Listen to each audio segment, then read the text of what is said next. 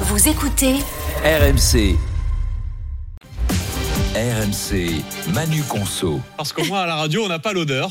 Même chose à la télé. Vous avez Oui. regretté. Ce matin, avec- dans Manu Conso avec Manu Le Chypre, on parle Roquefort et Camembert, deux fromages, deux monuments menacés. Oui, effectivement, il y a un risque que ces monuments du patrimoine gastronomique français disparaissent un jour des rayons des hypermarchés. Et c'est le très sérieux CNRS, le Centre national de la recherche scientifique, qui le dit. Il faut rappeler que pour produire des fromages en grande quantité, les industriels ont sélectionné des souches de champignons qui doivent pousser rapidement sur le fromage qu'ils doivent coloniser, donc pour transformer euh, bah, le lait en fromage. Le problème, c'est que cette sélection a appauvri la diversité des micro-organismes de ces fromages et que du coup, les champignons ne parviennent plus à euh, les fertiliser et donc à les transformer en fromage. Est-ce Tous les bleus dont le roquefort par exemple, sont ensemencés avec une seule et même souche de champignons, Penicillium roqueforti.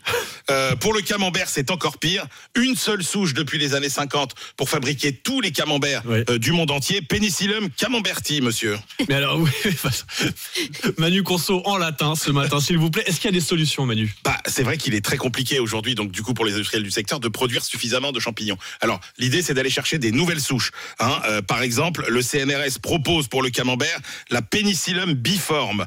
Alors ça vous paraît compliqué, mais quand je vais vous dire que si on utilise cette souche, ça va produire des camemberts qui n'auront plus rien à voir avec ceux d'aujourd'hui euh, en termes euh, de couleur, de texture, voire de goût Bah, Ce sera plus des camemberts, quoi. bah, ce sera plus des camemberts comme on les connaît euh, aujourd'hui. Et puis alors pour le Roquefort, il y a une solution, c'est d'utiliser une nouvelle souche qui s'appelle Penicillium roqueforti qu'on trouve dans le bleu de Termignon. Et c'est l'occasion de vous parler de ce bleu formidable, ex- délicieux assez confidentiel, fabriqué par quelques petits producteurs dans les Alpes, mais qui vont peut-être sauver à eux seuls le Roquefort. Mais oui, il faut sauver le Roquefort, sauver le, le soldat Clacos, le soldat Camembert. C'est la mission de Manu Le Chypre.